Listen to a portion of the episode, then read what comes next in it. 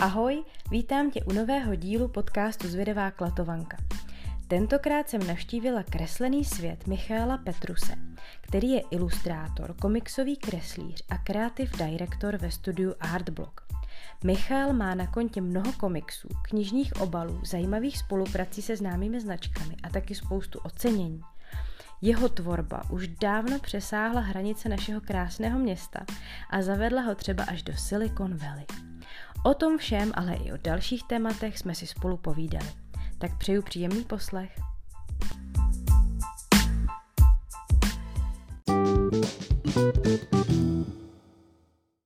My jsme spolu kdysi před hodně lety chodili na výtvarku. Jo. v základní umělecké škole tady v Klatovech. Akorát ty si to teda dotáh jako krapet dál v tom výtvarném oboru než já. No počkej, počkej, do, dokončila jsi? No, já, Já jsem ne. absolvovala. Ty jsi ne, Ne, ne, neabsolvoval. ne, já jsem neabsolvoval, Tak já jsem já jsem měla i výstavu dokonce absolventskou. No, vidíš to. Aha, ty se drhnul, takže jenom tak jako dočasně, jo, si tam chodil. No já jsem zjistil, že v nějakou chvíli už vlastně to, co jsme tam tvořili, mě moc jako nebavilo, Aha. protože mám pocit, že se zaměřovali na to jako v... aby to bylo pestrý. Nějakým Mhm. mm. aby lidi zkoušeli všechno možné Mhm. modelování a Mhm. pak jsme tam dělali nějaký střihy z papíru, jakoby oblečení a takové věci. A já jsem si chtěl kreslit komiksy, takže Mhm. Já, mě to potom fakt jako přestalo bavit. No. Já jsem se tě právě chtěla zeptat, jestli to bylo třeba, jestli to byl takový tvůj odrazový můstek pro tu tvoji další jako kariéru, nebo jestli to třeba pro ten byl nějakým způsobem důležitý. Tak možná důležitý v tom, že jsi nechtěl dělat ty ostatní věci a chtěl jsi se soustředit na ten komiks, nebo... No, tak jako možná, že mi to dalo takovýhle nějaký, jako vlastně takovou nějakou perspektivu na to, co vlastně nechci. Aha. Možná. Ale jinak, eh, tak asi tě to nějak formuje, ta zuška, tak přece jenom jsem chodil dlouhý leta, ale, ale tyjo, jestli bych cítil úplně nějaký vliv, tak to si to jako říct nemůžu. No. Mm. A ty jsi pak šel studovat uh, na vysokou školu uh, angličtinu a výtvarku. Takže furt tam ta výtvarka byla jako důležitá, že jo? Nebo ten, ten obor, že jsi to chtěl jít i studovat. Proč jsi, proč jsi nešel třeba čistě na nějaký jako výtvarný směr, prostě nebo umělecký? Eh, Hele, eh, u nás doma se tak nějak jako věřilo, že možná se tím člověk jako nemůže uživit, Jo, jo. Já vlastně jsem to měl jako dost podobně, že to vlastně, protože jsem znal tu rovinu jako umělec, jo. Umělec, který prostě má tvrdý chleba a hladovějící umělec, že jo, prostě, což, což se děje, to je běžný fenomén. Ale já jsem vlastně se potom posunul vlastně do té užitý tvorby, což je fakt jako úplně jiný svět, jo. Ale to jsem objevil až později, že tohle to jde, takže Že jsi měl takovou tu jistotu, že prostě můžeš učit. As, asi, asi jo, no, tak jako, že přesně jako mít nějaký papír a přesně to učení a tak dále a, a šlo mi vždycky angličtina, šla mi výtvarka, no tak to prostě dávalo smysl jako jít tímhle tím směrem. I když já si teda myslím, že na té eh, jako pajdě jsme byli u výtvarky spíš taky odpad trošku. jo, jakože prostě to jsou jenom jako lidi z pedárny, to nejsou jo. jako ty umělci prostě nebo něco takového. No, že asi tak. Takže pak se divili, co z tebe jako uh, bylo. Já si nejsem jistý, jestli někdo o tom jako něco, něco ví. Jako Sledují tě spolužáci, jako tvoji kariéru. Možná, možná někdo jo. Ne, netuším. Protože ty jsi to, ty jsi to dotáh eh, jako docela daleko. Já vlastně jsem tu tvoji kariéru sledovala vždycky jako po očku, věděla jsem jako co děláš, že s Filipem, teda s Viktorem, pardon, to je jeho brácha, s Viktorem uh, Schauerem uh, vlastně spolupracujete na těch komiksech, to jsem také jako věděla, že jsem za, zaznamenala vždycky na nějakých sociálních sítích nějaký post, ale vlastně až teďka, když jsem se jako připravovala na tenhle rozhovor, jsem tak jako šla víc do hloubky a zjistila jsem jako, co opravdu si jako všechno už dokázal, jako co, co si vytvořil a uh, jak se jako i díváš docela jako dopředu, co se týče i třeba těch technologií Hmm. a tak. Označil by ses eh, jako za špičku třeba v tvým oboru v České republice? Kras, to je fakt těžký jako... Já vím, že to je těžký to říct sám o sobě, No. ale jako tak proč ne? Tak počkej, já se zamyslím, jo. Já Přemýšlím, jako kdo tady dělá něco takového jako já specializovaně a těch lidí jsou, si myslím, jako jednotky. Uh, takže vlastně, když se porovnám jako s tím asi, co mám za projekty, co mám za sebou, za zkušenosti za těch 15 let a podívám se třeba jako na jiný lidi, kteří, který znám. Já samozřejmě neznám každýho jako v České republice, abych jako A tak tu by, to, tak, konkurenci. tak vlastně si myslím, že asi, asi jo, jako jsme, jsme asi v té vyšší třídě toho, toho vlastně v tom kreativním průmyslu, v té naší specializaci, což je jako ilustrace, komiks, animace a tyhle ty věci, no. As, as, asi jo. Mhm. Ale přísluší někomu jinému, tak Jasně. fakt A setkal jsi se někdy třeba s tím, že by ti ten, jakoby tvůj úspěch, který vlastně třeba máš s tou svojí vlastně firmou, kdybych to tak řekla, nebo studiem, uh, záviděl ti to někdy ně- někdo? To jako, nevím. poznal jsi na někom, že třeba jako uh, ti ten úspěch jako nepřeje? Já nějak mám pocit, že nemám nepřátele, anebo o nich nevím, což mi jako dělá docela dobře. A eh, takže vlastně nevím, jako tyjo, eh, tohle, tohle mě nikdy nenapadlo a nevím. Tak to je dobře. A eh, ty jsi říkal teda vlastně, že si komiks už fakt tě provází od dětství teda. Já vím, že jsem někde viděla video, že jsi říkal, že to byl pro tebe takový nejpřirozenější eh, způsob, jak se jako vyjadřovat jako dítě, jako obrázkem a nějaký prostě třeba text nebo nějaký Jo. slovo tam k tomu. Um, Čím si myslíš, že to je, že ti to jako zůstalo i, i v dospělosti, že, že tě to třeba jako neopustilo, jako, že tě to nepřestalo bavit, když jsi byl dítě a pak uh, si nenašel s něco jiného, proč ten komiks tak s tebou jako zůstal? Proč asi- to pořád baví? Asi to, asi to byl prostě tak jako silný otisk v tom dětství, mm. jako ty čtyři lístky. A potom nějaký samozřejmě další komiksy, které se ke mně dostaly. Já si pamatuju, jak někdy kolem tyjo, 13, 14, 15 roku mi začal Strida nosit uh, jako takový ty první americký komiksy nebo zahraniční, který se... superhrdiny. Jo, no, no, tak a to byly dokonce ještě jako alternativní, jako Aha. někdy, jo. A že se mi to hrozně líbilo, že vlastně to vypadá jako realisticky a jsou tam jako vážnější témata, takže vlastně já jsem tam dostal jako, jako druhý dech toho komiksu. První dech byl takový jako dětství, že jo, komiksy, wow, obrázky.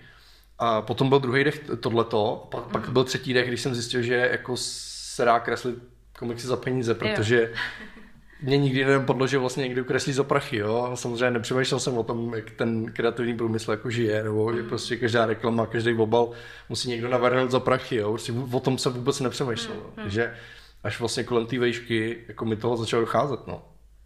Uh, takže ti zůstaly ty komiksy i jako na to čtení pořád? Jako přečteš si občas komiks? Jo, přečtu, ale eh, tak od té doby, co mám děti, tak to, jestli jsem četl jeden nebo dva, a, protože prostě toho času je málo. A je pravda, že čím víc jsem tvořil komiksy, tím méně jsem čet. Mm-hmm. Že jako nejvíc jsem toho skonzumoval si myslím právě v těch teenage jako letech a, a možná teda ještě na vejšce, kdy jsem mm-hmm. si fakt kupoval jako skoro každý komiks, který tady jako vyšel třeba od českých tvůrců. Mm-hmm. A, a prostě snažil jsem se jako sledovat nějaký ty žánrové, které mě zajímaly jako ze zahraničí. Ale mám pocit, že, že v, jakoby, čím víc jako rostla ta tvorba opravdu, tak jako to, to čtení spíš ustupovalo. No a teď, teď je to spíš takový studium, že si jako někdy eh, jakoby, že si někdy podívám na komiks, chci si ho prolistovat, koukám na to, jak je výtvarně jako zpracovaný, nebo prostě jak, jak je tam vyprávěný tím obrazem vlastně.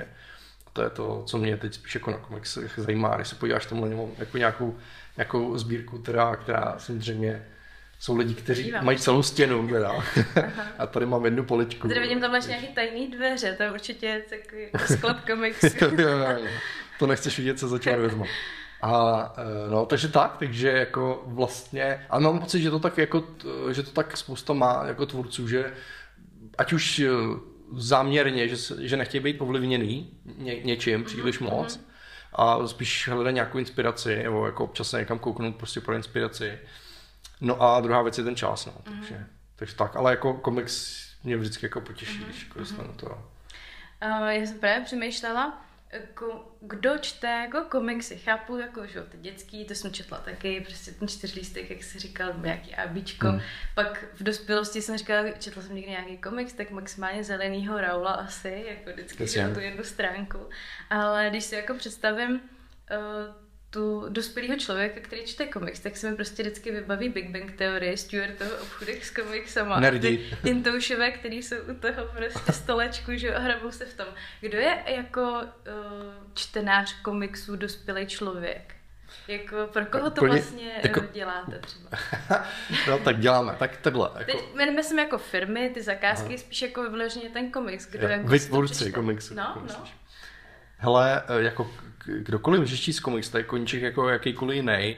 jak se k němu dostaneš, nebo jestli ti to zůstane z dětství, to je asi jako druhá věc. Mm-hmm. Ale uh, jako mě trošku mrzí, že to tady vlastně pořád je ještě v roce 2022, že prostě jako hlavně malí děti a potom teda nerdi. No, jako to je prostě, já jsem asi... Já vím, že ten obraz takový je, jo, takový. Člověka, který o tom jako nemá zase takový přehled. Rozumím. Jo, takže... Hele, uh, myslím si, že samozřejmě jsou fanoušci komiksů přesně tyhle ty jako nerdi, jako rozhodně. Jako, a to je obrovská jako základna. Jo. Takový ty lidi, co mají rádi to sci-fi, fantasy, ty seriály, ty filmy, do toho prostě spadají videohry, komiksy, ta, ta popkultura, nebo tyhle ty věci, tak samozřejmě to jsou lidi, kteří rozhodně k komiksu mají blízko. A potom si myslím, že jsou to lidi, kteří prostě fakt jako to četli už jako tady třeba, nevím, po revoluci vycházela kometa, takový jako nějaký mm. další jako sborníky a, a potom jako samozřejmě jako další nějaký vlny komiksů a prostě, prostě je to baví jako žánr, jako mm. prostě baví je knížky, baví je komiksy mm. a jako jenom jiná forma jako toho čtení nebo toho nasávání toho příběhu. A samozřejmě i díky tomu, že ten komiks uh, není opravdu jen obrázky pro děti, ale, ale ty žánry, i ta závažnost těch témat je i pro dospělí. Jo? Jsou tam dete- detektivky, horory, no. psychologický, akční, I erotický jsem našla, erotický si... pornokomiksy, jako všechno je prostě v komiksu. Je to jenom forma vlastně. Jo, jo. Jo, jestli se podíváš na film, přečti si knížku, nebo si přečteš komiks, samozřejmě někdo říká, o, to je pro takový ty líní lidi, prostě, který jako nechtějí číst tolik písmenek, jo. Ale to je úplně něco jiného. Jako v knížce samozřejmě máš velký prostor pro jako svou fantazii a dotvoření si toho příběhu vizuálně. Tady ti to samozřejmě dává nějaký vodítka, ale ty si zase jako domýšlíš spoustu věcí mezi těma panelama, mezi těma hmm. obrázkama, mezi tím, Chceš co tam je. ten příběh užívat i vizuálně a nejenom Ano, jako... chceš vlastně, stejně jako u filmu, ti někdo říká, no. jak vlastně, nebo dává ti ten obraz, takže vidíš ten design, ty postavy, to prostředí, ty barvy a tak dále. V komikse je to úplně stejně, někdo ti prostě dává ten obraz, akorát eh, na rozdíl od filmu si ho tady podobně jako u knížky, možná menší jako míře, ale jako dotváříš taky. Mm-hmm. Možná je to i jako víc o tom vizuálním, než o to tom bych, příběhu? Není to, to bych neřekl, je to pade na pade. Jo? Hmm. Jako samozřejmě jsou komiksy, které jsou víc zaměřený na výtvarnou, mm. jsou komiksy, které jsou zaměřený víc na příběh a vlastně to výtvarno je fakt sekundární nebo jednoduchý, mm. minimalistický, mm. nebo jo, ale, ale vlastně jako krásnou kresbu ti rozhodně dokáže jako stáhnout jako fakt mizerný příběh. To protože... jsem se právě chtěla zeptat, no. jako když, když tvoří, nebo takhle, ty tvoříš teda v, jako v, v duelu s Viktorem nebo ještě s někým jiným třeba, nebo vy dva to dáváte dohromady, když dáváte nový život novému komiksu, tak ty kreslíš a Viktor píše scénář? Tohle se hodně proměnilo. Tohle to bylo dlouhý léta, Aha. když jsme Začal jsem před, začal před 15 lety, tak samozřejmě jsem dostával nějaký scénáře od různých redakcí, pro který jsem kreslil. Mm. A potom, když jsme šli třeba do toho ABíčka, tak ano, kres, eh, kreslil jsem já mm. a psal Viktor. A to trvalo a udělali jsme takhle i vlastně eh, náš komiksový román na břehu snu. Mm.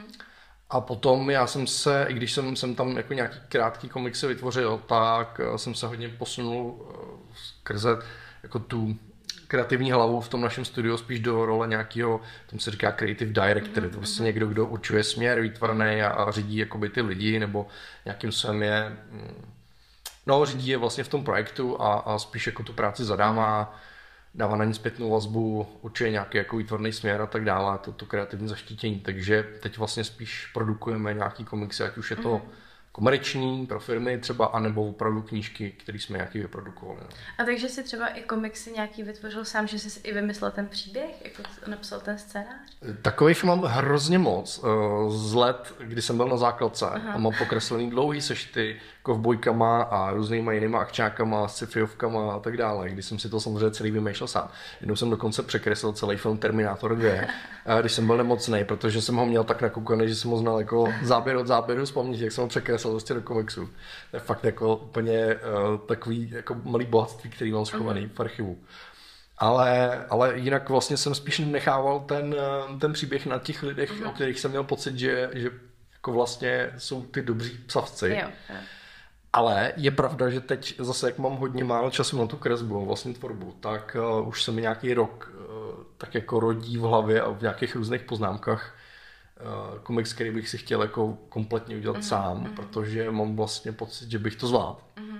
Že to byla jenom taková nějaká jako iluze nebo takový jako nějaký omezení, který jsem si dal limit, který mm-hmm. možná neexistuje, mm-hmm. ale myslel jsem si, že že to tak jako je. Nebo já jsem se spíš chtěl soustředit prostě na tu, na tu, na tu, na tu kresbu, protože vlastně ty projekty byly dost náročné, vlastně všechny. Ať už když tvoříš vlastní knížku, která má 100 stránek, anebo, anebo když uh, tvoříš pro redakci a musíš každých 14 dní prostě dodávat nějaké hmm. jako množství a tak dále, tak jako nechceš se zabývat tím psaním, když to není tvoje parketa. Ale vlastně, kdybych na to měl ten čas a byla by to vlastně autorská tvorba, tak bych si to asi chtěl vyzkoušet celý sám a jsem si vědomý, že to bude víc jako intuitivní celý, než že bych uh, následoval takový ty jako, jak, jak to prostě má vypadat ten příběh. No. A, takže buď potřebuješ fakt dobrýho parťáka, s kterým si rozumíš a máte na to stejný jako pohled, který napíše ten scénář, anebo teda mít něco v hlavě jako svýho. Ale vznikne většinou dřív ten scénář a pak to jako dokreslíš k tomu? Nebo to nějak probíhá současně, jako, hmm. že ty řekneš, jak by si to představoval jako i vizuálně a ten člověk do toho nějak jako se snaží napsat něco. Je to různý. Otázka vlastně, jakoby, jak vznikla ta myšlenka, jaký je cíl a, a samozřejmě ten, ten, to, ten tandem nebo ten, prostě o tom, že dělá i víc lidí, jak jsem řekl komiks, tak eh, samozřejmě záleží vlastně, jak jsou sehraný nebo jaký o tom mají představy. Jsou scenáristi, kteří napíšou takový jako skoro až povídkový příběh a nechají kreslíře, ať si to jako domyslí Vybere přesně. Z toho jako ty jo, ať si to vlastně jako adaptuje. Informace. Potom jsou Aha. lidi, kteří dělají scénář, který je opravdu dialogy, mm. popsaný jako ty jednotlivé okýnka, mm. ale už nechávají na to, jestli tohle okýnko bude na dva panely, panel mm. to je to okýnko, mm. nebo na víc, nebo na míň, prostě, nebo ho, ho vynechá prostě, protože mu to nepřijde důležitý. A pak jsou zase takový scénáristi, kteří to dělají úplně precizně, že i nakreslí třeba, jak by to mělo vypadat na té stránce, mm-hmm. jako po oknínkách, do těch dopisů, prostě jako popis a dialogy a tak dále. My jsme to měli vždycky tak, že to bylo, hm, hele, tak měli jsme třeba, chtěli jsme udělat knížku, tak jsme, Viktor vlastně měl, tady konkrétně u naší knížky to bylo tak, že Viktor měl, ještě jinak, chtěl jsem dělat diplomovou práci. Mm-hmm. A hm, prostě komiks byl prostě, to je jasný, že to je komiks. A nech, protože Viktor se mnou samozřejmě pracoval na těchto těch věcech, tak jsem ho to nechal napsat, jestli by jako na tom nechtěl spolupracovat. On říkal, že jo, a udělal to jako povídku, protože vlastně de, uh, téma té diplomové práce bylo převedení uh, literární podoby do komiksu nebo něco takového. Takže on napsal povídku a já jsem potom z toho udělal nějaký komiks. Ten měl asi 40 stránek celých, ale uh, potom po nějaké době když, když uh, jsme vlastně hm, jako po dokončení školy a tak dále o tom přemýšleli, jak dále, jako co s tím, že to nenecháme jako takhle eh, jako nedokončený, protože ono to bylo jako dost jako na 40 stránek, mm. tak, jsme, tak jsme to rozšířili, už to bylo psáno trošku víc jako scénář. A bylo to samozřejmě nějakým způsobem interaktivní, jo. já jsem měl jako představu vizuální, uh, on zase o tom příběhu, někdy jsme potřebovali nějaké věci doplnit, takže jsme to jako průběžně tak jako ladili, mhm. iterovali, no, takže... Prostě někdy se může stát, že blbý scénář zazdí hezký obrázky a hezký obrázky, nebo ošklivý obrázky zazdí třeba dobrý scénář. Jako, Určitě, no ne, jasně, jasně. A je pravda, že já jsem to ještě jako dost nakonec uh, celý jako, a to bylo taky kostrbatý celý, protože vlastně ta diplomka vznikla úplně na jiný formát, na A4, tuškou jsem to tenkrát dělal, barvil jsem to v počítači, ale vlastně, když jsem to chtěl dokončit jako celý, tak jsem měl představu, že by to mělo být na A3, že ono se to dělá mhm. větší, aby to byl schopný člověk vykreslit ten detail a pak se to zmenšuje do toho formátu tištěného. A úplně jinak bych to udělal. Teď jsem tam vkládal různě ty stránky, které jsem měl hotový a dodělal jsem jiný a různě jsem to rozřezával a vlastně nebyl to takový ten smooth proces, jak by to mělo být, když to děláš od začátku. Mm. No. Takže to bylo takový trošku kostrbatý, ale myslím si, že to povedlo Mm. A jak poznám dobrý komiks, jako od špatného komiksu? jak poznáš dobrý film, jak poznáš dobrou knížku? Je to prostě jenom o tom, co se komu jako líbí, co komu vyhovuje, nebo jsou na to třeba nějaké recenze? No tak jasně, recenze jako, jako na cokoliv jiného. Určitě to má nějaké objektivní stránky, jako film, jako mm. kniha a, ale já nevím, jako, hele, já mám, já mám takový guilty pleasure prostě filmů a jiných věcí, kdy mám rád Bčkový, někdy jako Cčkový filmy, který jsem viděl a prostě mě jako nějakým sem baví. A, a třeba to objektivně vůbec není dobrý. A, a když si třeba vemeš nějaký, jak si říkal, že občas přečteš nějaký komiks a teď bys říkal, to je teda ale blbý komiks, tak co je na tom jako blbýho, že ti třeba nelíbí? Je to ta... Uh... Já jsem víc zatížený jako člověk, který jako kreslí a jako vizuální typ, tak jsem víc zatížený jo, na to výtvarno. Takže mě když, ne, za, ten styl hmm, třeba. Mě, když nezaujme ten komiks jako výtvarně, uh, tak, tak prostě mě to jako nebaví, tak to nechci číst. Jo. Jako já se potřebuji dívat na hezké obrázky. A uh, to neznamená vůbec, že ten komiks objektivně není dobrý. Mm. A už jsem se v tomhle taky jako posunul v tom, že dřív jsem byl zaměřený na určitý styl, který mě bavil, takový temný, prostě jako, jako expresivní. Ale vlastně teď už si dokážu užít jako podstatně jednodušší až minimalističtější nebo karikovaný komiksy, který vlastně jako jsou fakt jako dobře nakreslený a vlastně hlavně tam fungují krásně ty do, jako dobře ty principy toho vyprávění komiksem, mm-hmm. tímhle tím médiem, pomocí těch panelů a v kombinaci s tím textem. A když to jako tohle ten tvůrce umí, tak to mi přijde jako to největší umění v tom. Mm-hmm. Jako převést ten příběh do těch obrazů, který máš nějakým sem, seš tam limitovaná, seš tam limitovaná, uh, že to je v políčkách, že, že máš nějaký stránky, máš nějaký rozsah mm. a, a to je to, to kouzlo. No. Jasně, to umění. No, jak, jsi říkal, to temný a tak, tak já jsem teďka ve vašem portfoliu objevila knížku Štístko a Poupinka, jo. tak to se trošku jako vyvažuje.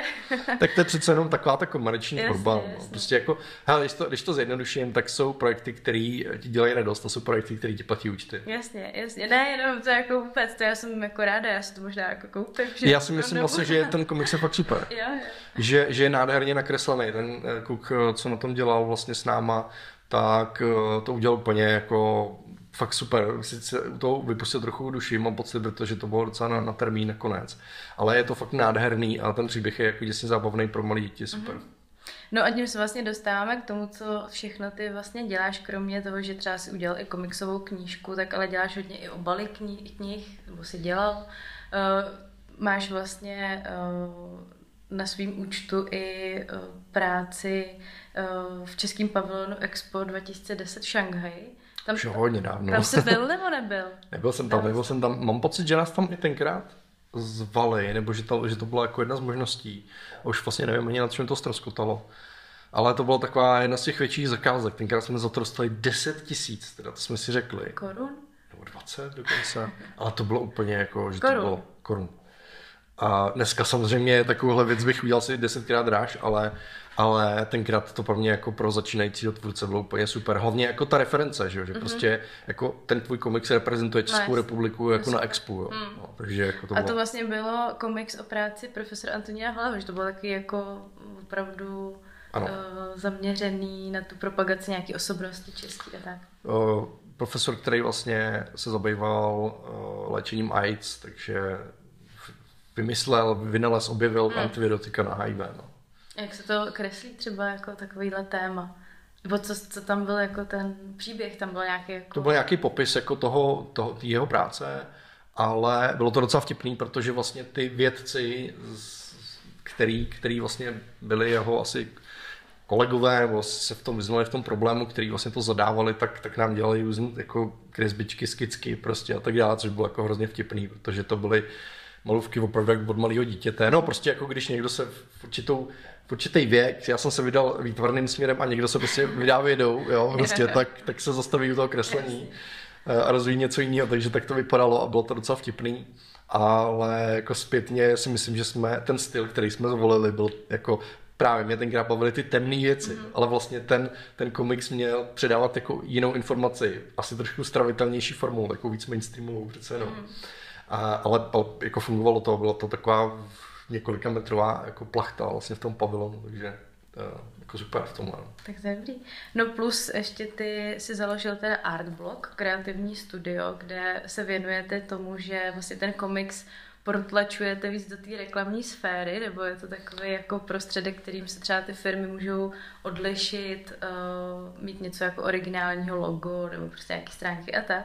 Eh, k tomu ještě děláš kreativní kreatury, to jsou vlastně uh, jednotlivé epizody, jak podcastují, tak i na YouTube, že videa, takže jsi daleko jako zkušenější youtuber a podcastový mák než já, ale Uh, a plus ještě děláš jako přednášky, jsem viděla různý záznamy tvých povídání pro asi různé firmy třeba, nebo různý lidi, kteří se teda zajímají o tady ten tvůj jako obor hmm. kreativní. Um, jo, někdy jako v rámci toho studia jsme dělali přednášky, kdy jsme vyprávěli o tom, jakým způsobem se třeba ty naše věci dají užít uh, pro tu jejich tvorbu. My teda kromě toho komiks je samozřejmě jedna věc, ale ilustrace, animace, animovaný videa, uh, přesně dokážeme navrhnout logo, kreslený web a tak dále, ale všechno se to točí kolem ty kreslený, mm-hmm. jakoby, jo, že to není čistá grafika, ale že prostě tam někdo něco kreslí minimálně.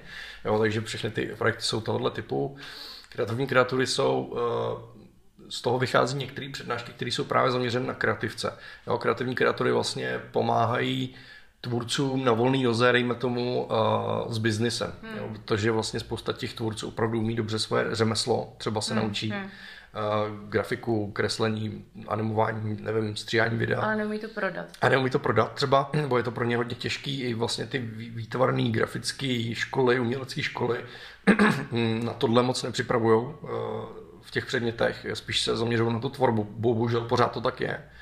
A my jsme se rozhodli to trošku spolovat tímhle tím kanálem, takže přesně tam řešíme, jak se prodat vlastně, vytvořit osobní značku, cenotvorba, ale i třeba jak si zorganizovat práci, projekty. Jako není to jenom pro umělce, já jsem si z toho taky docela jako vzala pár věcí. Třeba. Super, jo, máme tam určitě témata, které jako nejsou zaměřený jako, jako oblastí. Jako třeba jak si vytvořit to do list, že tam jste mm, Jo, jo, produktivita práce. Work-life balance jo, jo. s dětma a tak, jako to bylo co zajímavý. No. no nicméně ty přednášky tak no, no. z toho vycházejí, že jo? Jako, ale myslím si, že většina těch přednášek, které jsem dělal pro třeba pro vysoké školy nebo eh, pro střední školy, nebo prostě pro nějakou komunitu, lidí, na, ať na volný noze nebo prostě tvůrců, tak, eh, tak je zaměřená tímhle tím směrem, jakože kreativní průmysl, jak se v něm orientovat, navigovat, kdo jsem tam, jak se mám prezentovat a přesně prachy a tyhle ty věci, které s tím souvisejí. No. Ale tak to je vlastně u tebe takový docela jako dobrý, že u tebe se to prostě sešlo jako obojí teda, že vlastně ty umíš jako i kreslit a umíš to i prodat. Takže tebe to ale asi nikdo úplně neučil, ne? Ty jsi si na to prostě přišel nějak sám za, za ty léta jako praxe? Nebo jsi si čerpal jako taky z nějakých jako jiných přednášek, z někoho jiného, že, že si to jako nasál?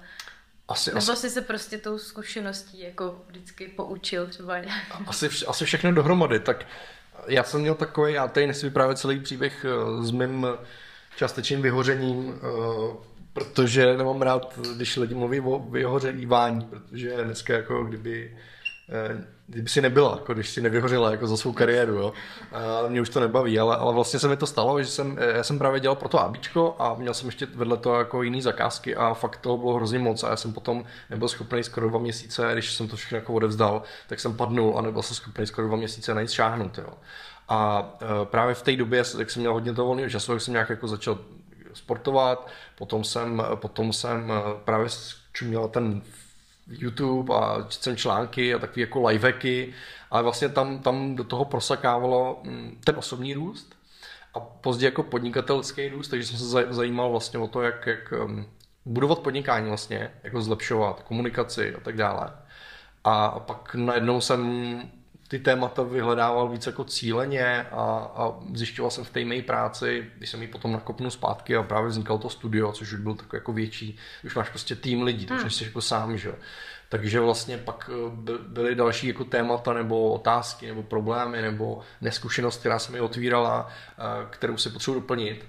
A byly to prostě stovky rozhovorů s kolegama z oboru, přesně přednášky, workshopy, na který jsem třeba šel, člá, spoustu článků, dneska hodně YouTube, protože hmm. prostě na něm je toho vzdělávacího obsahu hrozně moc.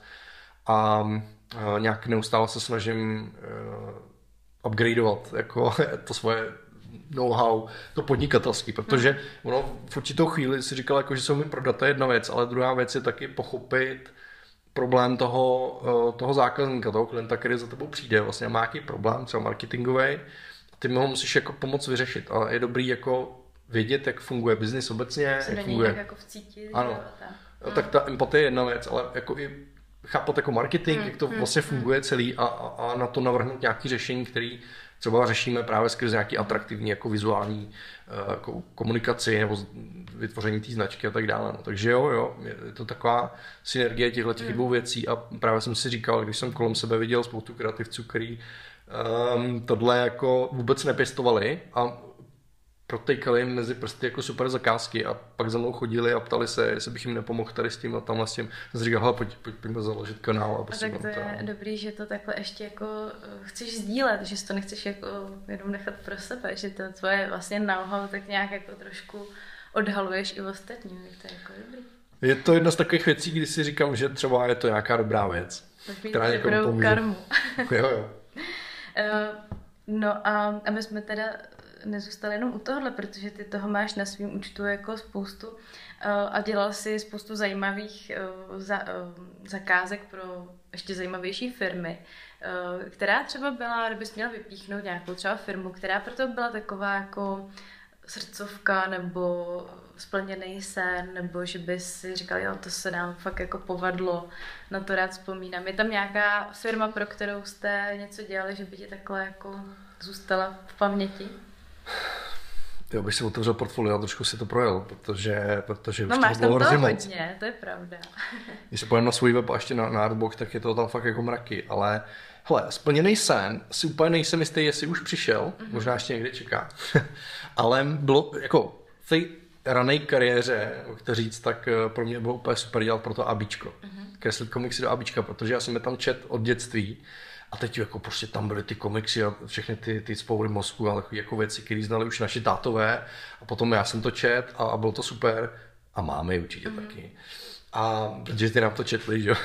A, a potom jsem prostě tam mohl tvořit ty komiksy já. A to bylo úplně super, jakože najednou jsem jako mezi těma lidma, kteří tvořili do AVčka. Což samozřejmě díky té uh, díky té historii toho ABčka, která už je tady s námi vlastně kolik 70 let nebo něco takového. Takže to byla jedna věc. A v té v té uh, době v poslední, tak uh, tyjo, to nevím, jestli, co bych, co bych měl vypíchnout, tak uh, myslím, že byla super spolupráce s Alby, uh-huh. uh, se kterými jsme spolupracovali na vytvoření uh, série s, s Crafts and Science pro děti a tam jsme vlastně jim tvořili jakoby vizuální, hm, jak to říct, koncept pro, pro všechny ty jejich produkty a nějaký marketing a, a reklamy do televize, tak jsme jim vlastně všechno jako kreslili, navrhovali a určitě to můžete vidět na pultech, prostě, kde se Albi mm. prodává, nebo v těch Albi shopech, tak já jsem, to je super. Já jsem to viděla, tam jako plechovky, že jo, nějaký plechový obaly i. Taky, taky, no. Tam byly vlastně nějaký ty věci a tak. Tam jsem viděla, mě zaujalo zrovna to Albi, protože jedna ta, jedna ta plechovka, jedna ta sada byla nějaký fuj, tady byl něco, se to jmenovalo. A ta druhá byla hovno. Ano. A tam bylo prostě velký jako hovno nakreslený. Takový jako hezky propracovaný, jo, jo. ještě jako mělo oči, jo, tak se tak jako mračilo. Tak jsem se chtěla zeptat, co takového jako nejbizarnějšího třeba musel někdy nakreslit, co potom by někdo jako chtěl. Ty krása. To, uh, to jsem buď vytěsnil takovou věc, a nebo po mně z nějakého důvodu nikdo nechtěl jako úplně bizarní věci. Tak tohle určitě... Uh, jo, nevím, teď, teď fakt nevím. To je škoda, takovou, takovou uh, odpověď bych si měl připravit na rozhovor. Třeba ještě to nějaká ještě, bizarnost, ještě... jako teprve přijde. Uh, no, to je taky dost možný, no. A myslím, že teď bych tomu byl víc otevřenější jako než dřív. Jakože dřív bych se toho bál, jakože ježišmarja, prostě co si pomyslej, ty jako tvořím. Jako přesně, přesně, ale teď si myslím, že by to spíš bylo jako že by to víc jako sedlo možná ke mně a, a že, že, to, že, že by to bylo jako zase taková pestrost, takový, Aha. taková změna. a je to tak, že eh, třeba ti oslovili ty ne, ne, teď nemusíš říkat jako konkrétně Alby, ale třeba ty firmy tě jako většinou oslovují, nebo třeba i ty jako, když bys si chtěl splnit nějaký sen a pro někoho teda něco nakreslit, tak ho třeba i oslovíš, jako hele, mám tady takovýhle jako služby nebo nakreslím tohle a tohle a nechtěl byste něco? Je to i tak, že byste třeba ty oslovil někoho? No, uh, asi by to taky šlo, i když samozřejmě ta šance je tam menší, protože když za někým přijdeš a řekne, že já něco umím, pojďte se mnou něco udělat, tak oni třeba zrovna vůbec nikoho nehledají, že jo? Nebo, nebo nic nepotřebují. Nebo nic nepotřebují, což potom může jako se, se proměnit za, za nějaký čas, kdy o tobě ví a můžu se tě ozvat. Hele, ale eh, ono to bylo spíš naopak. Já jsem na začátku byl drzej a to asi musí být v tomhle oboru. To znamená, když jsem začal kreslit a vytvořil jsem si nějaký portfolio základní, tak jsem prostě začal bombit všechny možné jako redakce a vydavatele e-mailem a posílal jsem jim to portfolio, ty ukázky práce. Já říkám vždycky, že jsem jich oslovil asi 100, dejme tomu, 15 eh, jsem jich ozvalo a dva mi dali práci, mm-hmm. ale potom, eh, potom jako časem právě ty, kteří o mě věděli, tak měli prostě na mě ten kontakt, nějaký portfolio, věděli, že jsem jako junior v tom, že asi nebudu drahej mm. a hodili mi nějakou zakázku, no a pak takhle nějakým způsobem jsem jako rost na těch zakázkách, dostával jsem lepší a lepší a pak už vlastně v nějakou chvíli, kdy uh, jsem byl dobře dohledatelný, což jsem pořád na Google, když se dá něco jako komiks a ilustrátor, tak já nebo moje studio jsme tam třeba na prvních odkazech, jako první, druhý, třetí, něco takového, což jako dělá fakt hodně ale, ale prostě už mě tak nějak jako lidi začali znát, asi doporučovat a tak, takže potom už to jde spíš samo. A asi kdybych za někým přišel, tak spíš, mm, ty nevím, nějaký grant, výzva, něco takového bych asi mohl udělat, ale spíš je to o tom, že za mnou chodí, no. Mm-hmm. Nevím, jak se to dělá moc naopak. No. Jde no, to, to ale... Jako zajímalo, jestli... Určitě to jde, ale já to neumím. Eh, pojďme se teďka přesunout k tvým výletům do Kalifornie. To by mě jako docela zajímalo, eh, protože ty jsi takový jako inovátor, možná vizionář. Wow.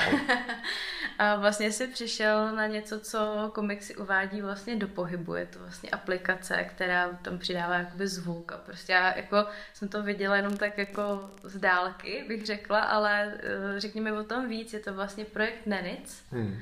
A to byl tvůj startup, s kterým si vlastně docela uspěl a dostal se i do Silicon Valley. Hmm. Tak jako mě by zajímalo, jak to tam jako probíhá tam přijedeš a teďka co? A nikoho nezajímáš.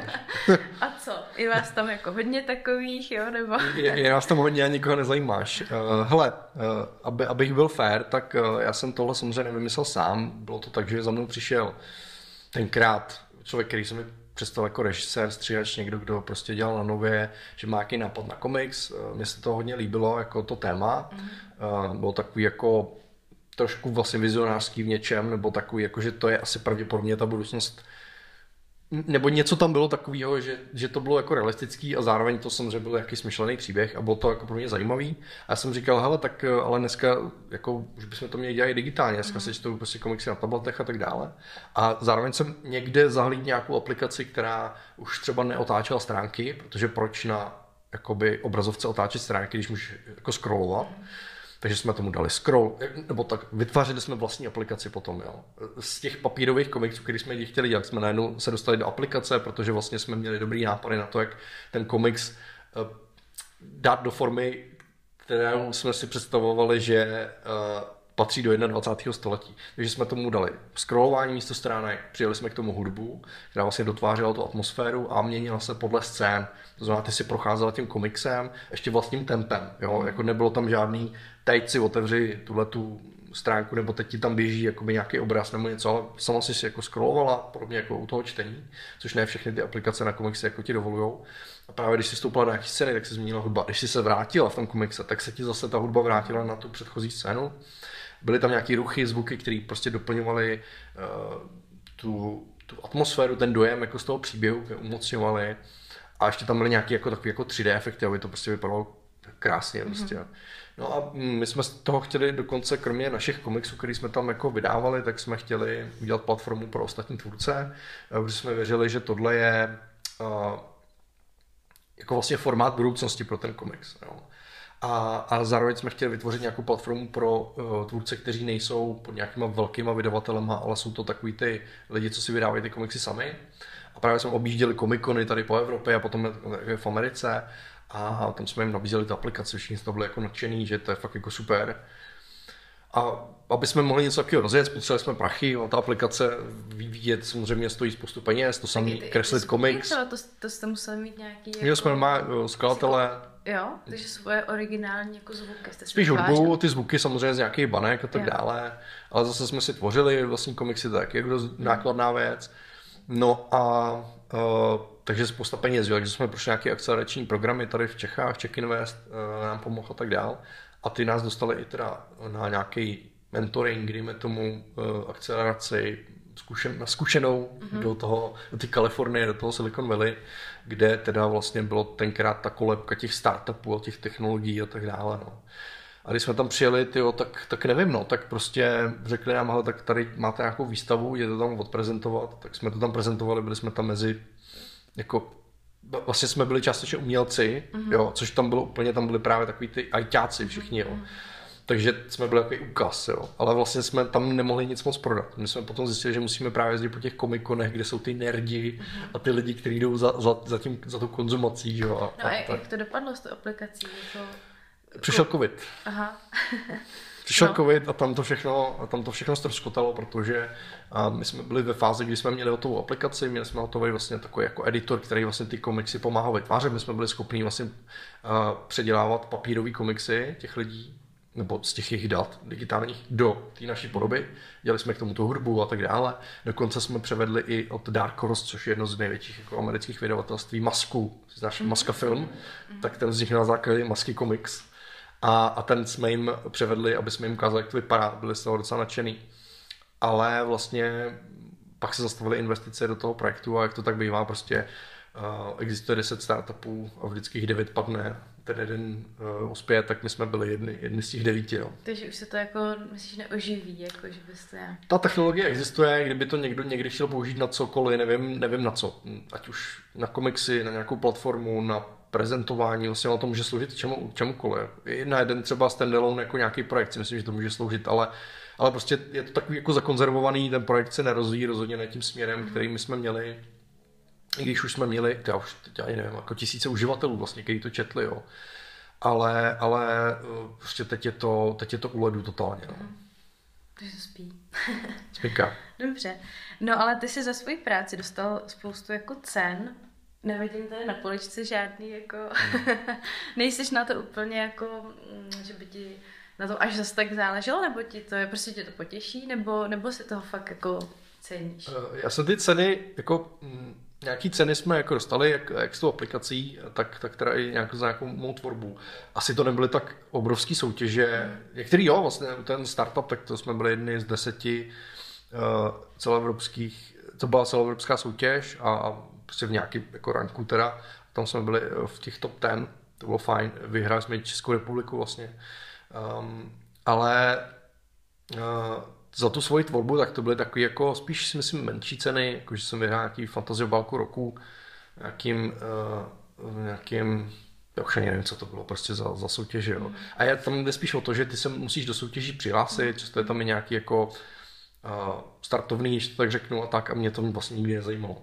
Já jako like uh, znám jenom ceny Muriel, hmm. tak tu, tu seš nedostal? Tu jsem nedostal, já jsem ji dokonce v jednu chvíli jako na svém listu, jako že to chci mhm, získat. Mm-hmm. A pak mě to hrozně jako přešlo. Za, za prvý jsem teda zjistil, jaký komiksy oni preferují. Mm-hmm. Že, to ne, že to není jako objektivní. Prostě jsou tam nějaký lidi, mají nějaký jako vkus a vlastně je to úplně jiný směr třeba, než by zajímal mě. Takže a vlastně nějak mě, jako ty ceny vlastně mě nikdy jako, no, jako moc nezajímaly. A právě jsme, jednou jsme vyhráli a to bylo někde ty krása, to byla nějaká Makedonie nebo co, tak jsme posílali jako komiks a tam jsme vyhráli první cenu dokonce jestli se nepletu, myslím, že první cenu. A oni nám, oni nám poslali e-mail, jako že um, jestli se nechceme zastavit v Makedonii, jakože prostě tam pro nás má nějakou plaketu, prostě no tak tam jsme prostě nejeli pro plaketu. no, to abych, si, abych, abych si tady po, po deseti letech jako vystavil, no, ale hm, není to nějak pro mě důležité. Je, je to fajn, mám to napsat na webu, protože uh-huh. asi na někoho to nějaký dojem nebo jako autory, autory to jako vytváří prostě a určitě reference jsou fajn, prostě to je jasný ale pro mě to asi nějak extra důležitý není. No. Teďka sedíme tady v tvojí pracovně. Já jsem se dělala srandu, když jsem přišla, jestli jsem teda v art bloku. Ty jsi říkal, že máte takový jako virtuální vlastně kancelář. Jak je tohle to nastavení jako vyhovuje? No úplně, úplně super, plně mě to vyhovuje. Já jsem tak, jako ilustrátoři jsou z povahy svého zaměstnání takový jako samotáři a um, já jsem vždycky dělal z domova, jo, prostě a nejsou úplně jako baráky plný ilustrátorů, nějaký jako korpy prostě, kdyby jako lidi jenom kreslili. Určitě takový domy taky jsou, třeba Marvel určitě takový barák nějaký má, že jo, někde v Americe, ale i, ta, i tak spousta lidí pro ně vlastně jako dělá uh, od sebe, z domu, jo. prostě tohle, tohle je typický jako nájemný biznis, jo, freelancer, člověk na volný noze, který si to dělá odkaď chce, kdy chce.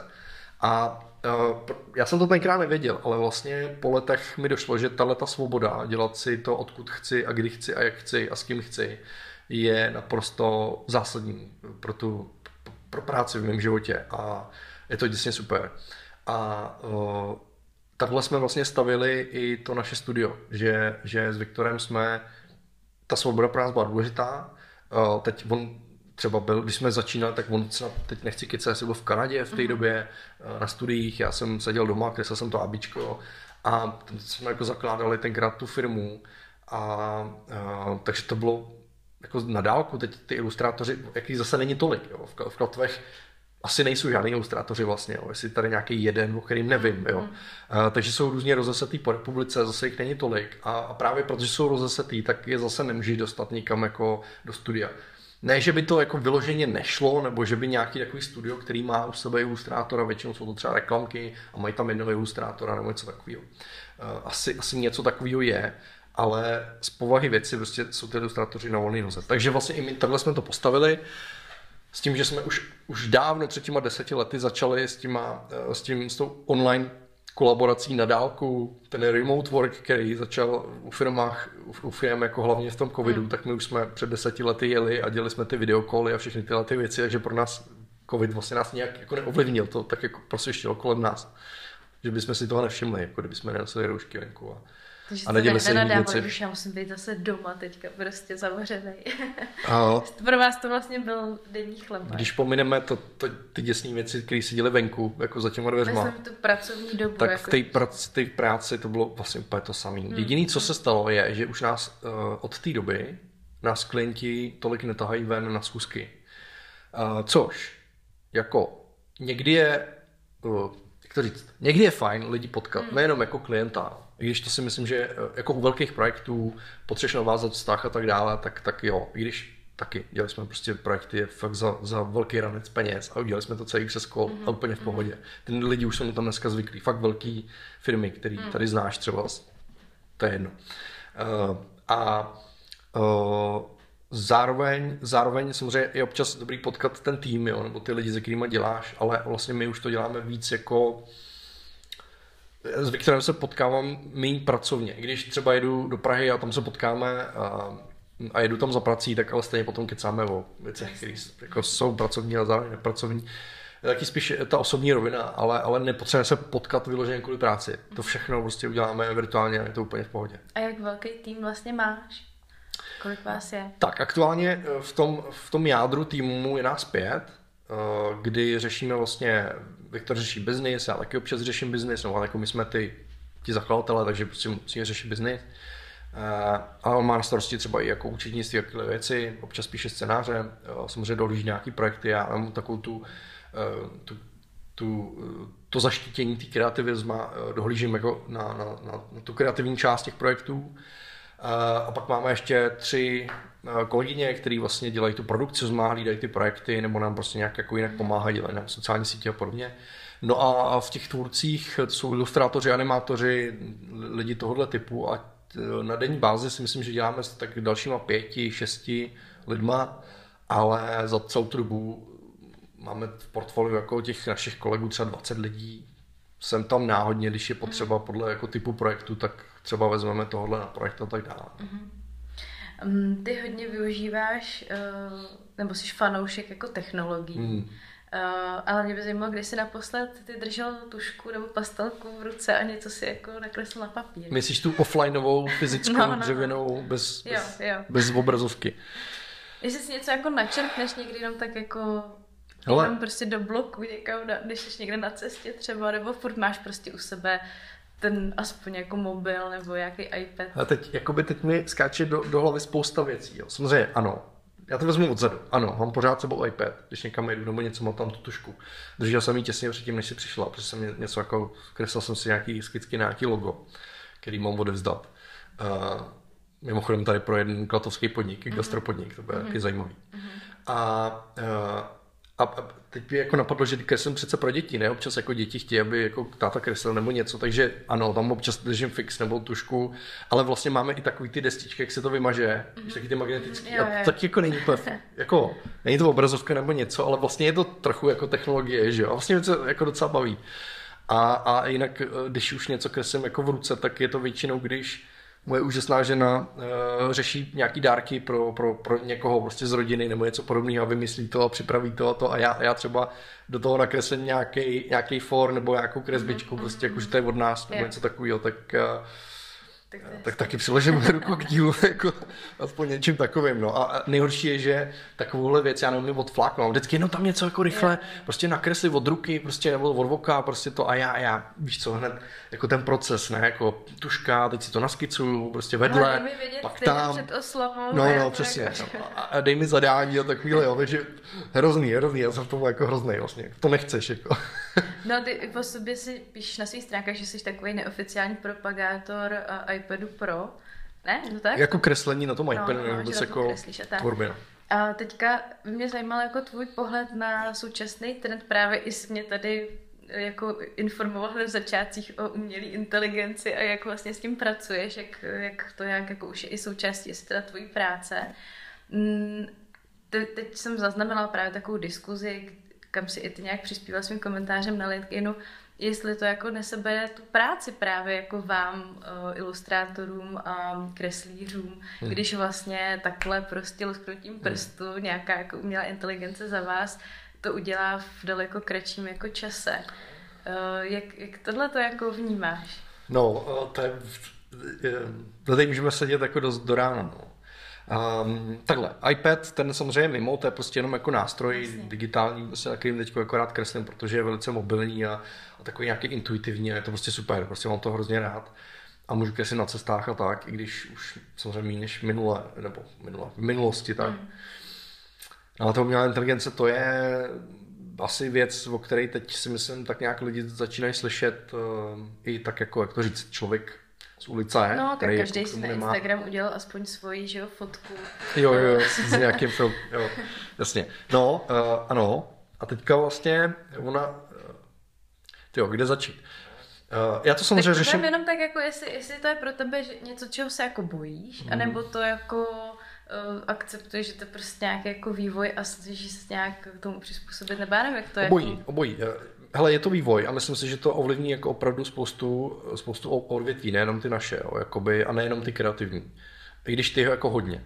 Jo, ono, ono se vždycky říkalo, hele, uh, budou tady ty roboti, které budou dělat tu manuální práci a, a vlastně lidi se budou moc jako jenom bavit nebo tvořit a být kreativní a ty kreativní věci a ty mozky, to, to je to, co, jako, kam se lidi budou přesouvat. A ono je to přesně naopak. Roboti jsou moc jako drahý a vlastně je to dost uh, pořád jako kostrbatý, jako nasadit to a tak dále. Ale umělá inteligence se učí vlastně takovým jako rychlým způsobem, to, když to jako zjednoduším. A, a tak rychle začíná nahrazovat některé jako typy práce, třeba juniorní, že vlastně to bude prostě fakt jako naopak a myslím, že spousta lidí ztratí práci toho, co teď dělá a, a, a asi určitě se objeví zase jako vždycky nový jiný pracovní pozice. Já se toho z části bojím, protože vlastně jako nevím, jak to promění ten můj obor. A co konkrétně vlastně ta umělá inteligence teda jako udělá za toho Dobře. juniora? Dobře, tak v mém oboru, no. protože nemůžeme tady jako Nejenom tak popsat jako, všechno. Jasně, v současné chvíli ty zadáš textový popis do nějaký online aplikace, když to zjednoduším, a ona ti vystřelí obrázek během vteřin. A vystřelí ti třeba 4, nebo 8, nebo 10. Uh, umí to vytvořit nádherný jako obrázky od jednoduchých, minimalistických, i třeba potom komiksové, karikaturních, až po nějaký hyperrealistický, eh, něco, co vypadá jako fotka. Eh, a teď samozřejmě těch využití je hrozně moc, ale ono to umí jako opravdu během pár vteřin zapracovat do, do toho obrázku neuvěřitelné jako množství informací, které ty tomu zadáš. Ty řekneš třeba, uh, tyjo, tak co teď vymyslím, jako pes, který jede jako na motorce, uh, na, hla, na hlavě mu sedí slon, prostě jedou po poušti uh-huh. a je to celý vytvořený v, v nějakém fantasy komiksovém stylu. Jo? A, eh, a, a tohle to ti udělá třeba v deseti různých variantách, vlastně docela zajímavě, eh, kreativně a hlavně nádherně výtvarně, jako, na, jako, jako kdyby to nacítil člověk, který prostě desítky let, dekády prostě se v tom pohybuje, tak ti vytvoří takovýhle obrázek. Mm-hmm. Což znamená, že je to děsně rychlý, udělá ti to několik těch variant, ze kterých si můžeš vybrat nebo je dál iterovat a ještě ti to udělá super levně.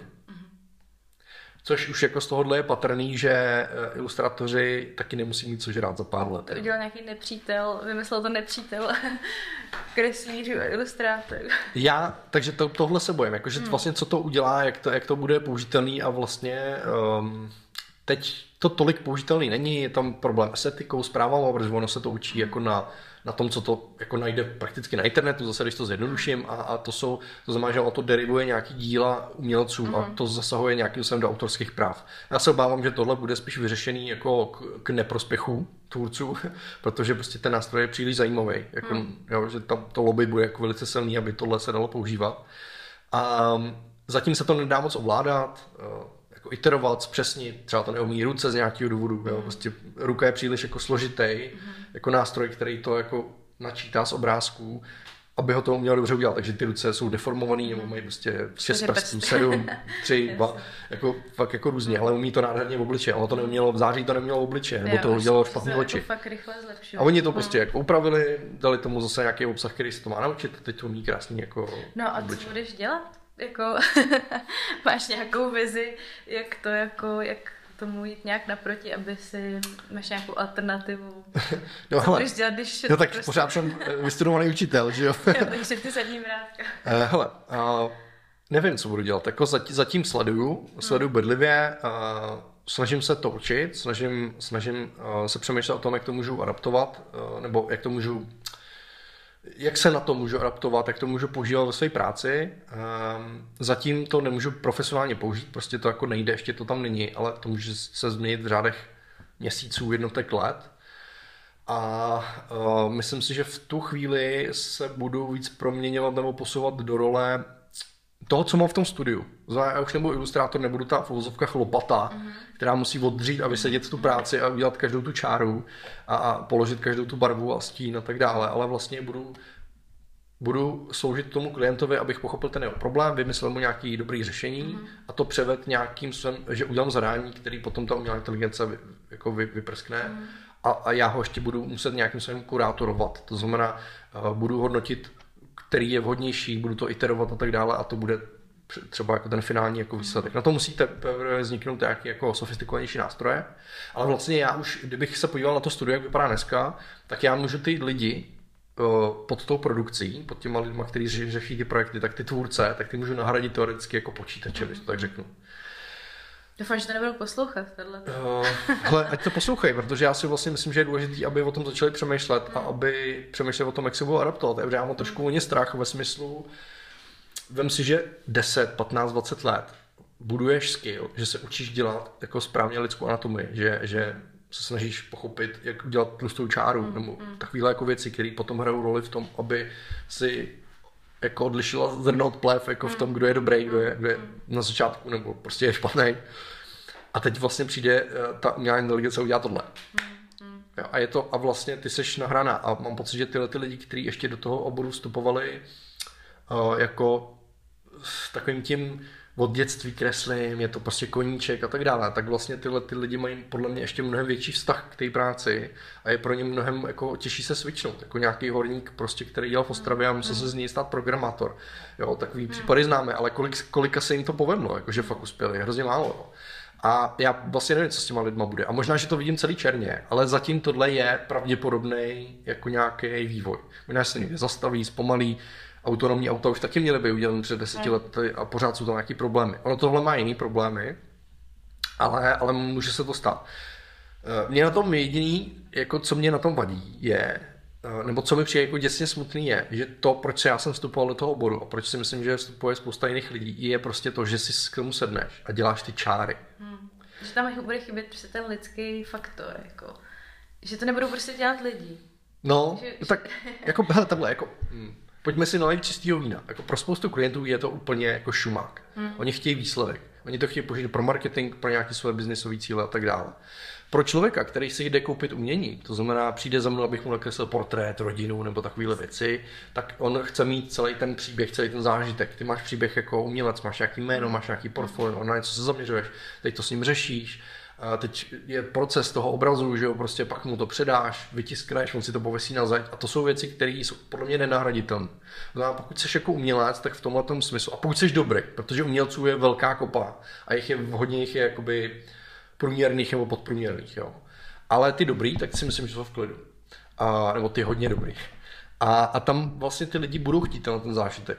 Ale, ale co se týče právě toho kreativního průmyslu, té užitý tvorby, kde to prostě spíš potřebuješ chrlit a funguje tam nějaký jako ekonomický balans jako mezi tím, co do toho chceš dát a vydělat, tak tady to spíš hraje neprospěch jako ilustrátorů, takže si myslím, že lidi se budou stávat takovýma operátorama umělé inteligence, kteří uh, prostě budou spíš to vymýšlet. A to už je taky další věc, protože existuje zase jiný model umělé inteligence, který vy, jako vymýšlí prostě. Jako vymýšlí jako konceptuálně, uh, spíš teď je to syntéza nějakých informací a dokáže ti ty informace schrnout, něco jako teda novýho vymyslet a tak dále ale mám tohle se taky jako neuvěřitelně posouvat. Takže já se obávám, že se taky může stát, třeba za, za dalších pět, deset let, že prostě přijde klient, má na mobilu nějakou umělou inteligenci a na tom mobilu mu řekne, hele, mám tady novou značku, ta značka eh, se zabývá eh, prodejem šperků, které jsou prostě kubistický, je tomu nebo něco takového minimalistický.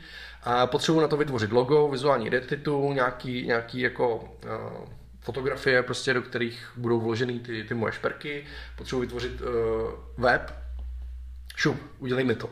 A ta umělá inteligence tohle udělá syntézu těch informací, vyplivne z toho kreativní zadání, ty řekneš, uh, jo, jo, tohle dává smysl, tohle ne, tohle uprav, bla, bla, bla, protože to už můžeš dělat dneska. Hmm. Ty se s tím můžeš bavit, jakoby ono to má kontext toho, co jsi řekla předtím a tak dále. Hmm. Uh, teď se to píše, ale můžeš to jako říkat, když, když to zjednoduším. No a ono to vyplivne nějaký zadání pro tu pro ten druhý model, který ti to nakreslí. Jakoby. Mm-hmm. A tam ten ti to zase jako nakreslí a vyhodí ti to výstupy, které ty můžeš použít na všechny tyhle ty účely. A celý tenhle ten proces si dovedu představit, že jako je otázka času jenom, než se to vlastně vytvoří, když vytvoří nástroj, který tohle celý je schopný zvládnout, anebo to bude víc oddělených nástrojů a tak dále. A někdo to bude jako ovládat. Ale vlastně, že ty hlavy jako k tomu nebudou potřeba prostě. A že vlastně ta hustá, to hustý, co bude na práci, bude to, že se rejpeš v zemi a vytvá, jakoby, já nevím, uh, buď, buď, buď uh, pěstuješ nějaký uh, plodiny bio prostě, jo, jakože vlastně něco, co ten, co umělá inteligence rozhodně neudělá ve fyzickém světě hmm. a ten robot ještě k tomu má daleko. Jasně, no je to jako teda zajímavý a určitě jako ty vyhlídky jsou takový všelijaký. Ale... A já jsem jako zvědavý takhle. Já si myslím, že umělá inteligence nám může pomoct v mnoha jako ohledech, oborech, eh, zlepšit některé věci, vyřešit některé jako problémy, protože ona toho dokáže spoustu jako vypočítat nebo vyhodnotit. Eh, umělá inteligence teďka řešila volby, jako vyšlo to na desetiny procenta, jako to odhadla, jako by, To je úplně hmm. neuvěřitelné. Hmm. takže, takže vlastně je tam určitě spousta pří, případů a myslím, že to může proměnit svět, podobně jako internet mm. nebo elektřina. Jo. A, a, až fakt jako takhle hustě, si myslím. Jo. Nevím v jakém časovém rámci, ale myslím si, že jo. No ale zároveň prostě bude to brát nějaký ty řemesla, které už teď jsou a je to normální, řemesla zanikají a zase, zase jako vznikají nový, nebo, nebo profese, jo, hmm. zanikají a vznikají nový. Já se jenom bojím, že prostě budeme ztrácet to, to přemýšlení, tu kreativitu a to, to co dělá člověka člověka. Vlastně tak to... jako zjednodušujeme vlastně všechno. Přesně, jakože hmm. budeš moc jenom čumět a konzumovat, hmm. ale nebudeš jako tvořit, nebudeš jako přemýšlet, hmm. Hmm. což je, což jako zní strašidelně, že jo.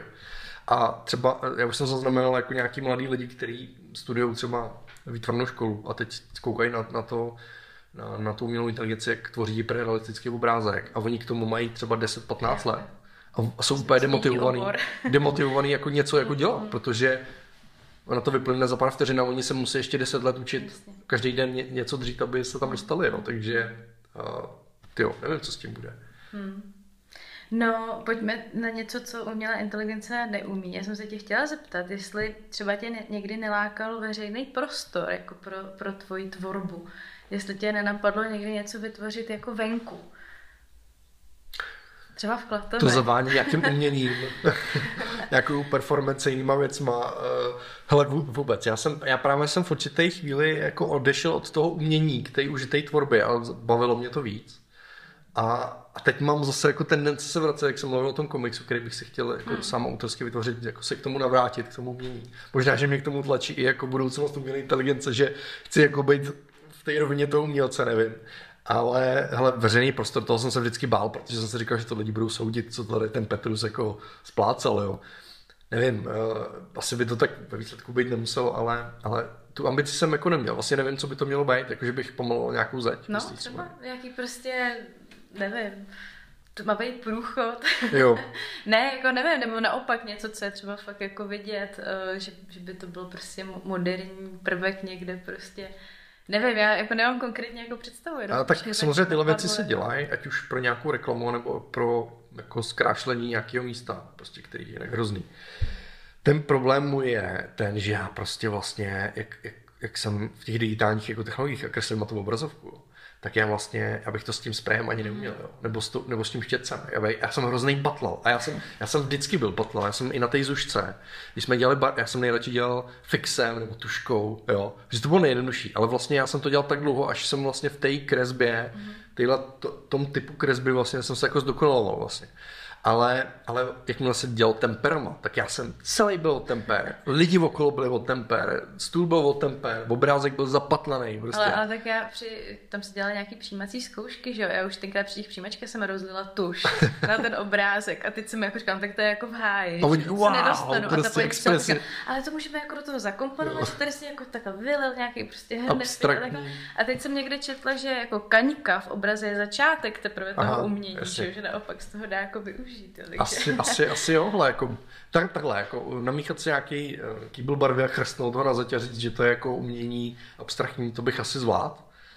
Ale asi by mě to úplně nenaplňovalo, takže ale nevím, je to zajímavá, zajímavá myšlenka a spíš bych jako něco vytvořil, ně, něco tím velkého potisk. Mm-hmm. No, tak proč ne? Můžu o tom přemýšlet. Uh, ty ještě poslední dvě asi otázkám na tebe ty hodně vlastně se sebe vzděláváš, pořád jako na sobě pracuješ, nejenom teda tím, že eh, jak vést třeba tu firmu a tak, ale vzděláváš se i v tom smyslu, že pořád trénuješ jako to kreslení?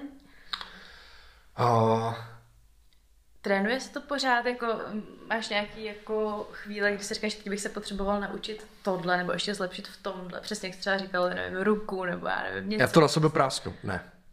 A ano, potřebuješ to. Takže i prostě um, takový už jako zkušený eh, kreslíř by se měl pořád. Ano, jako ano je to, je to, hele, to kreslení vlastně je jako takový, jako, takový pomyslný sval, který prostě furt musíš trénovat. Jo. Prostě jako za prvý ta ruka, eh, jako jemnost, motorika a tyhle ty věci, to, to prostě jako můžeš ztrácet postupně, když to prostě neděláš. Jo, to je podobně jako cokoliv, běhání nebo prostě, nevím hmm. co.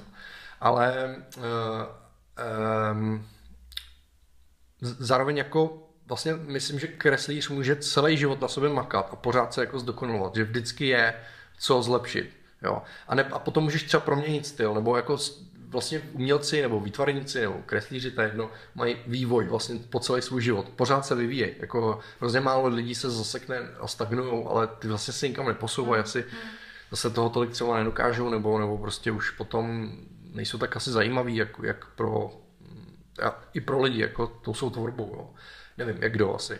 Ale, ale vlastně ten vývoj by tam měl být neustále. A ten trénink jako spíš eh, toho skillu, té dovednosti, by určitě měl u kreslíře probíhat, ale jak jsem eh, tady nastínil za to povídání, tak eh, já jsem se vlastně z toho ilustrátora už stal trošku tou kreativní hlavou, která tím věcem jako musí rozumět, mm. musí je dobře umět zadat, umí pracovat třeba s těma tvůrcema na to, aby vlastně oni dovedli ty projekty do nějakého jako zdárného konce nebo aby vymysleli nějaké zajímavé věci. A tam já jsem jako toho, abych jim s tou svou zkušeností pomohl a zároveň tam mám ten základ toho, že já jsem to dlouhý roky jako dělal a vím, co to znamená. Nebo když třeba eh, něco narychlo, prostě eh, kreslíř je nemocný, zubaře nebo něco a my potřebujeme rychle udělat nějakou úpravu a dodat to, nebo jsme něco zapomněli, tak se eh, musím umazat, vyhrnu rukávy, vezmu do ruky ten stylus a něco tam nakreslím, spravím to prostě a pošlu to a to taky můžu dělat, ale a vlastně nemám, teď aktuálně nemám, i když jsem tam, párkrát za rok si vezmu projekt, který mě baví, Uh, dělal jsem třeba pro Vuš, jsem navrhoval kabelku pro holky. Jo, no. Uh, no, víš to, tak, eh, tak tam je taková kabelka, kde, a to mimochodem vymyslela zase moje žena, uh-huh. kdy vlastně uh, jsme udělali jako průhlednou kabelku, jakože vlastně Ona není průhledná, ale je tam nakreslený ten obsah uvnitř. Jo, takže aha. je tam zlomený cigáro, je tam rozbitý iPhone, je tam uh, sluchátko od Airpodu, prostě ibuprofen, kondom a takové jako věci. A uh, Jo, tak to, to byla třeba taková jako imidžová věc vlastně, eh, nebo jsem dělal teďko plagát na takový motorkářský sraz, eh, takový nadnárodní. Jsou věci, které mě baví jako stylově, výtvarně a občas je střihnu. Ale vlastně spíš nemám tuhle tu ambici pro tu užitou tvorbu už tolik a víc uh, se zaměřuju na to studio a, a spíš přemýšlím právě o tom, že bych že bych eh, dělal něco jako vlastně o toho autorského, jako ten komiks, no. Ale je to, to je obrovský projekt a bude určitě na spoustu let při mé práci při dvou dětech malých, tak uh, to bude jako na dlouho, no. Ale je, občas si střihnu projekt, který mi fakt sedne a jako sedí mi do stylu a do, do téma, tematicky a to je, to je super. Ale a co by si řekl Michálovi Petrusovi o deset let mladšímu? Krás. Čeho se třeba vyvarovat, nebo jak nevyhořet, nebo co bys mu poradil? Třeba jednu věc, jako nejdůležitější.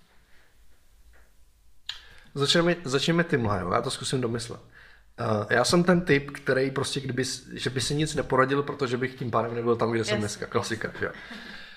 Ale kdybych měl něco vymyslet, co bych eh, před deseti lety sobě poradil, ty krásu, asi, asi bych se víc držel v té tvorbě. Jakože bych si vlastně vyhradil nějaký procenta času na to, že prostě ty zakázky budu brát já, budu je dělat já, nebudu je dávat někomu jinému, ale vlastně budu se v tom jako asi víc držet. Možná, že bych si v roce 2023 řekl, že je to blbost, protože to dělá všechno umělá inteligence a já jsem těch 10 let věnoval úplně zbytečně tomu. Nevím. Ale asi, asi tohle. A možná bych byl víc takový nějaký jako transparentní a upřímnější, nebo takový lič, ličtější v tom biznise. Mm-hmm. Že si myslím, že vlastně, že to není, že, že, že jsem nějakou chvíli jako načerpal to, že teď business agentury a prostě marketing a prostě ono to má nějaký svoje jako zákonitosti a tak dále a vlastně teď jako z té pozice toho specialisty vám všem řeknu, jak se to má dělat a tak dále.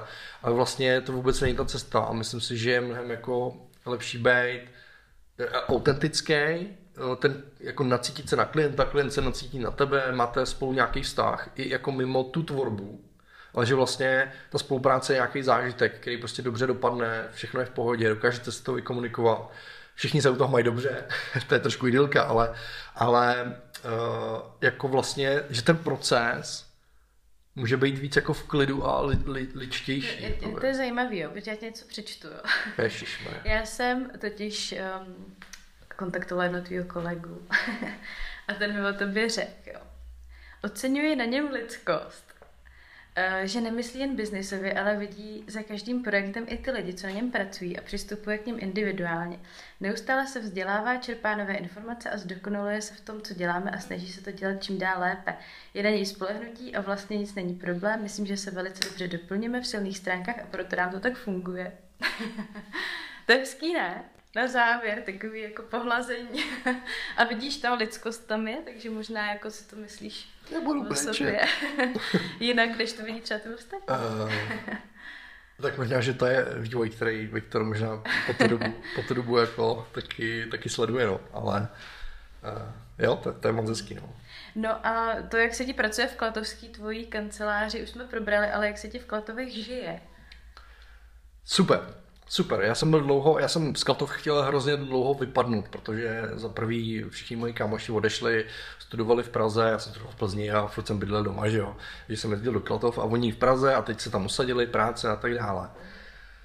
A já jsem chtěl hrozně do Prahy, takže jsem se nakonec do Prahy a, a tam jako business, že jo, přesně to byla ta doba jako chaotická a, a rychlá a startup prostě a, a to, ten svět a tak dále. No a pak mě to nějak začalo, jako že bych chtěl trošku víc klidu a, a jako ticha a trošku víc přírody třeba. Um, no a pak, když jsme čekali jako prvního pracka, tak jsme si řekli, že prostě se vrátíme sem, protože se ženou oba jsme tady odsaď. A je to, je to super. Mohli jsme, jako máme super místo, ve kterém můžeme bydlet. A uh, Klatovy jsou jako to je přesně ta velikost, uh, jo, člověk si může stěžovat, že tady nějaké věci nejsou, ale ta velikost, ta bezpečnost, nebo aspoň jak to cítím já, um, všude to máš blízko, mám tady nejlepšího kámoše, jo, je to takový, mm, prostě mě je tady dobře. Teď je to, jako je to náročný s dětma hmm. a to je v období nějaký, ale vlastně jinak si myslím, že to bylo jedno z nejlepších rozhodnutí, jako co, co jsme udělali. No. Uh-huh. A jaký je tvoje nejoblíbenější místo v Klatovech a proč? Tak nebudu říkat, že to je moje pracovná. ne, tady to je spíš místo, kde trávím jako až, až nezdravím moc času někdy. Ale ty nejoblíbenější místo v Klatovech, ty jo, tak mm, ne, mám hrozně rád jako celý Klatovy. Tak třeba kam já chodíš na pivo, nebo na jídlo, nebo se projít, nebo s dětma. no na pivo eh, nejradši chodím tam, kde teče. Jako. Všude, kde teče ze sudu, tak, tak dobrý, stanku ještě si lepší. Ty, si ty pak už Bohužel, já jsem tam potkal svou ženu právě za barem, tam to bylo úplně nejlepší, ale bohužel už teda není, takže, takže když už tak jdeme do pubu nebo do kozla, to je pro nás tak jako teďko uh, to, kam člověk může zajít. A nebo prostě si uděláme party doma, no. To už jako s těma dětma to taky jako prostě takový je. A eh, hele, ty jo, hm, počkej, jako to, to bych určitě vymyslel jako něco, něco jako v Klatově, kde to má fakt rád, ty jo. Taky jako, hmm. Nebo kde jsi třeba dlouho nebyl, teď jsi na to vzpomněl.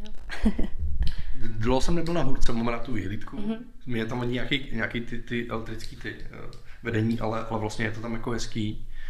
Uh, mám to rád hodně prostě v Lubech, tam, kde jsem vyrůstal, tam kolem, kolem toho. Um, a vlastně tak jako tak já, já vlastně na Klatovech mám docela rád to, jako centrum, všechno super, ale vlastně tak to potom v okraji, mm-hmm. jako já se můžu projít jako tím sídlákem nebo těma předměstíma, eh, ať už je to domažlický, nebo kde jsou ty baráčky, nebo na druhé straně k vodojemu a, a tak dále. A vlastně, vlastně mě baví chodit těma ulicema, které jsou takový klidný prostě a je to zelený a vlastně to je na tom jako super a dřív jsem to dělal hodně, že jsem jako chodil na procházky, mm. teď už na to nemám tolik času, což je škoda, ale prostě je to tak. Ale ty procházky tady po těch místech jsou super. Tak jo. Tak třeba tě tam někdy potkáme. Snad jo. Dětma. Tak moc děkuji za rozhovor, bylo to moc fajn a, a budu sledovat dál tvoji tvorbu a kouknu se na ty kabelky teda. Super. tak jo, díky. Ahoj.